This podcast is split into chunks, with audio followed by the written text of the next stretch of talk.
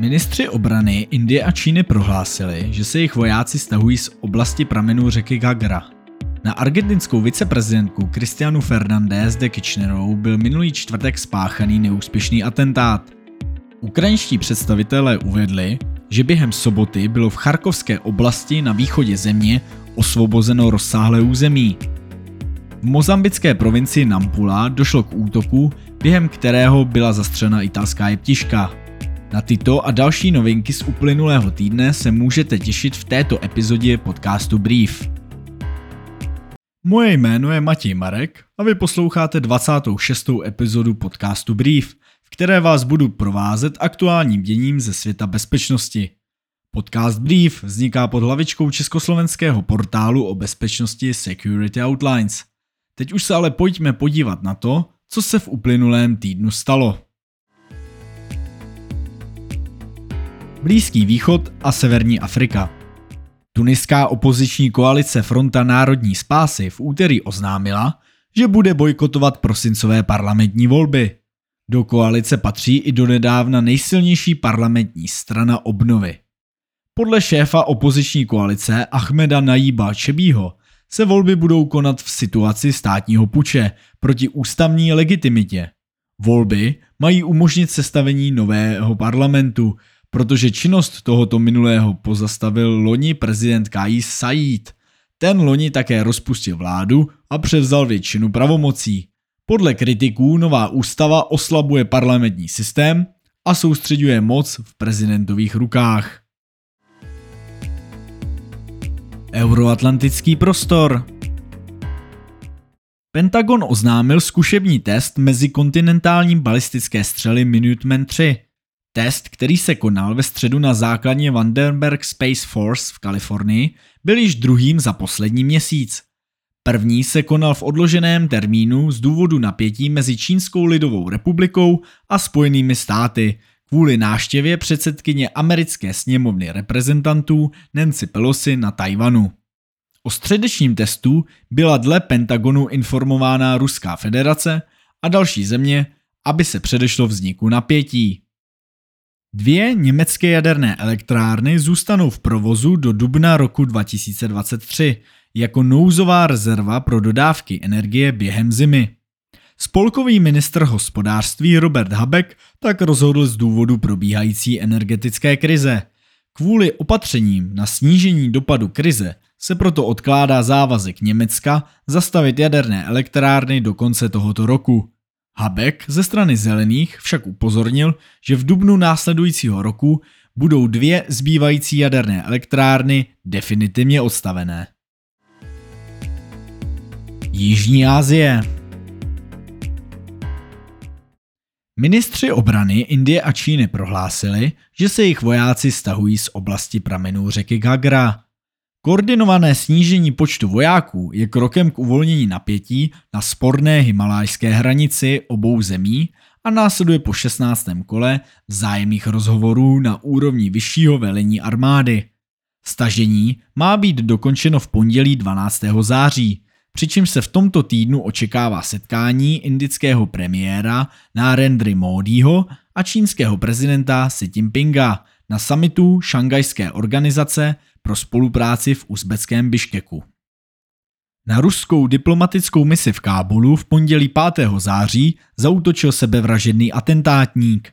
Po výbuchu v oblasti brány do objektu, kde se sešel DAF žádající o ruská víza, zemřeli dva diplomaté a čtyři afgánští civilisté.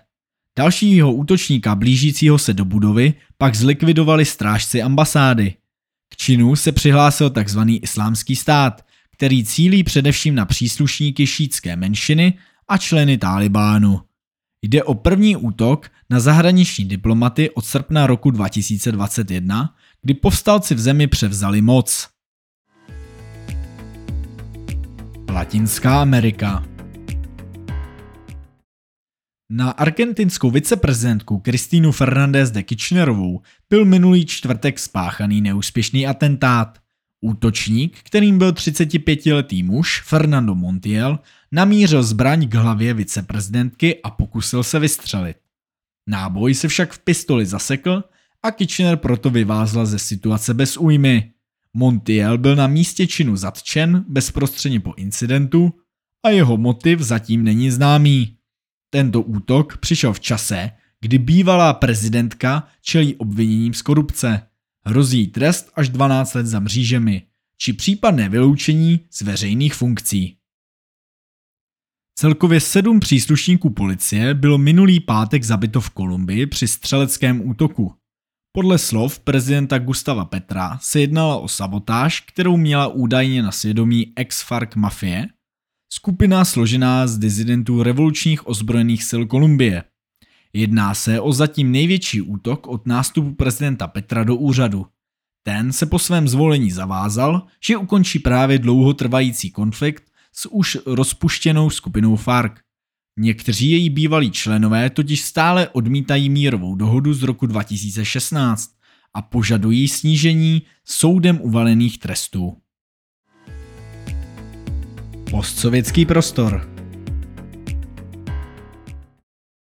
Představitelé Ukrajiny uvedli, že během soboty bylo v Charkovské oblasti na východě země osvobozeno rozsáhlé území, Prohlášení přišlo po pátečním oznámení ukrajinským prezidentem Volodymyrem Zelenským, že se ukrajinským silám povedlo v Charkovské oblasti osvobodit na 30 obcí. V pátek bylo zároveň Moskou vydáno prohlášení o vyslání posil do oblasti. Ukrajinské ozbrojené síly provedly překvapivou protiofenzívu ve východní části země poté, co se delší dobu očekával jejich protiútok především na jihu. Tádžikistánu v průběhu týdne uzavřela centrální vláda v Dušanbe dvě tamní důležité náboženské instituce. Jednalo se o školu pro muslimskou šítskou sektu Ismailítů a obchod s náboženskými knihami. Jde o další z mnoha bezpečnostních opatření proti duchovně založeným občanům země. Již před deseti lety byly zavřené tádžické madrasy, tedy náboženské školy, s odůvodněním, že se jedná pouze o dočasné opatření, Školy se nicméně znovu nikdy neotevřely. V Tádžikistánu je již od počátku 90. let u moci sekulární prezident a de facto diktátor Emomali Rahmon, brojící proti politickému islámu. Subsaharská Afrika Nejvyšší soud v Keni potvrdil výsledek prezidentských voleb z 9. srpna 2022 a William Ruto tak stane v čele této východoafrické země. Stalo se tak poté, co druhý z kandidátů, Raila Odinga, podal k soudu odvolání proti výsledkům voleb. Argumentoval přitom tím, že má dostatečné důkazy o tom, že výsledky nebyly řádně spočítány a došlo k jejich manipulaci. Čtyři ze sedmi komisařů, zodpovědných za finální výsledky voleb, při sčítání odmítli výsledek stvrdit svým podpisem. Kenia i přes tento odvolací proces zůstává relativně poklidná, což je oproti předchozím volbám spíše ojedinělé. V Mozambiku v provincii Nampula došlo k útoku, během kterého byla zastřelena italská jeptiška. Ta se v regionu nacházela v rámci katolické misie. Útok vedli povstalci rozvětvené skupiny Al-Suna napojené na provincii islámského státu ve střední Africe – Během útoku bylo šest mozambických civilistů popraveno uříznutím hlavy. Ačkoliv byla původem povstání provincie Cabo Delgado, povstalci se v posledních měsících přesouvají dále směrem na jih a jihovýchod. Proti povstání byly nasazeny jednotky z Rwandy a jihoafrického rozvojového společenství SAT. Právě misi SAT podpoří i Evropská unie. O kontextu bezpečnostní situace v Mozambiku se můžete více dočíst na našem webu v novém článku Stanislava Šturdíka, který se věnuje povstání v provincii Cabo Delgado. Západní Pacifik Vláda ve filipínské Manile oficiálně zamítla pokusy Mezinárodního trestného soudu o obnovení vyšetřování bývalého prezidenta Rodriga Duterteho a jeho válce proti drogám. Policejní akce, které zanechaly tisíce mrtvých, jsou podle hlavního právníka filipínské vlády jen údajné a nepředstavují zločin proti lidskosti. Cílem bývalého prezidenta bylo zneškodnit každého, kdo měl propojení s drogovou činností v zemi. Výsledkem byly tisíce obětí bez jakéhokoliv právního procesu. Velvyslanci Tokia, Soulu a Washingtonu se shodli na posilnění bezpečnostních vazeb z obav z jaderných testů Severní Koreji. Trojstranná dohoda následovala po několika měsíčních rozhovorech o nových hrozbách. Jelikož KLDR zvyšuje svoje jaderné kapacity a zvyšuje počet odpálených střel. Země uvedly, že jsou otevřené dialogu, ale zároveň jsou připravené odpovědět na jakoukoliv hrozbu. A jejich cílem nadále zůstává denuklearizace korejského poloostrova. Kyberbezpečnost NUKIP se rozhodl začít české veřejnosti představovat evropskou směrnici NIS 2, která má přispět k zajištění vysoké společné úrovně kybernetické bezpečnosti v Unii. Přestože text nové směrnice nebyl dosud oficiálně schválen, prozatímní dohody o její podobě bylo dosaženo 13. května tohoto roku. Oficiální schválení ze strany Evropského parlamentu a Evropské komise se očekává v následujících měsících. Směrnice NIS 2 staví na původní směrnici NIS. Významným způsobem ji však rozšiřuje a prohlubuje. Z tohoto důvodu NUKIP spustil webové stránky, které mají o chystaných změnách přehledně informovat.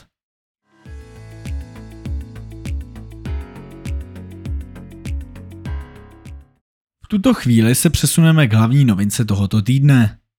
Tirana v minulém týdnu přerušila diplomatické vztahy s Teheránem a jeho diplomatům nařídila do 24 hodin opustit zemi.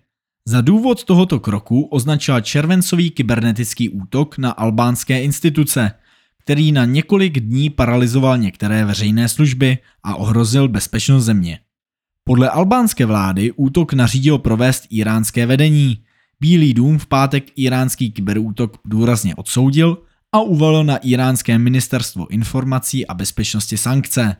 Iránská diplomacie albánské rozhodnutí odsoudila a zdůvodnění albánského kroku označila za nepodložené tvrzení. Detailněji nám aktuální situaci přiblíží Filip Banáš, člen redakce Security Outlines a autor dnešní hlavní novinky. Filipe, v červenci tohoto roku jsme se mohli dočíst o kybernetickém útoku na albánskou kritickou infrastrukturu. Podle reakce albánské vlády se už ví, kdo za útokem stál. Za opravdu silným, nicméně v konečném důsledku nevydařeným kyberútokem stála podle všeho Islámská republika Irán. Jedná se o notoricky známého útočníka v kyberprostoru. Irán si tímto hybridním prostředkem vynahrazuje nedostatečné kapacity pro konvenční měření sil se spojenými státy a jejich spojence na západě. Albánská vláda zareagovala na kyberútok se skoro dvouměsíčním spožděním. To bylo dáno především jejich snahou nejprve důkladně vyšetřit, kdo za útokem opravdu stál. Byl sestaven vyšetřovací tým, v němž asistovali i entity jako FBI nebo Microsoft. Ve středu 7. září albánská vláda oznámila, že z útoku viní skupiny napojené na teheránský režim a že s blízkovýchodním darebáckým státem přerušuje diplomatické vztahy. Diplomaté z ambasády v hlavním městě Albánie Tirana dostali 24 hodin na opuštění země. Jednalo se o bezprecedentní reakci na kybernetický útok. Poprvé v historii byly totiž v reakci na napadení v kyberprostoru s agresorem přerušeny diplomatické vazby. Filipe, co to může pro vztah Albánie a Iránu do budoucna znamenat? Tak předně je třeba říci, že se nejednalo o blesk z čistého nebe. Vztahy obou zemí byly napjaté už delší dobu. Zajdeme-li hlouběji do historie, byla Albánie jednou ze zemí, která se v irácko-iránské válce v 80. letech postavila na stranu básistického režimu iráckého diktátora a agresora Sadáma Husajna. Albánie je muslimská země s šítskou menšinou, takže mít tuto menšinu pod svým vlivem musí být pro Irán ve světle jejich subverzivních aktivit v jiných zemích s šítskou populací určitě lákavé. V zemi se nachází centrum bektášské sekty šítské denominace islámu. Bektášisté věří ve 12 imámů, stejně jako majoritní šíté dvanáctníci z Iránu a dalších blízkovýchodních zemí. Jedná se ale o sufismus, tedy o jakýsi lidový mysticismus, ne o klasické, řekněme, konzervativní pojetí šítského islámu podle iránského vzoru.